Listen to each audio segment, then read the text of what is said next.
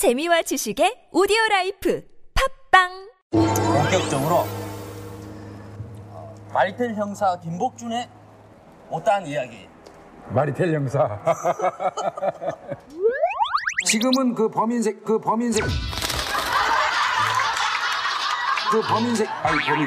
괜찮아, 괜찮아. 범인 놈을, 어, 너 꼭 기다려라. 내가 죽기 전에 반드시 잡을 거다, 말. 지상파에서 거친 입을 틀어막지 못했던 김복준 퇴직 형사가 깝깝함을 견디다 못해 맘껏 말할 수 있는 곳을 찾아 팟캐스트의 문을 두드렸다.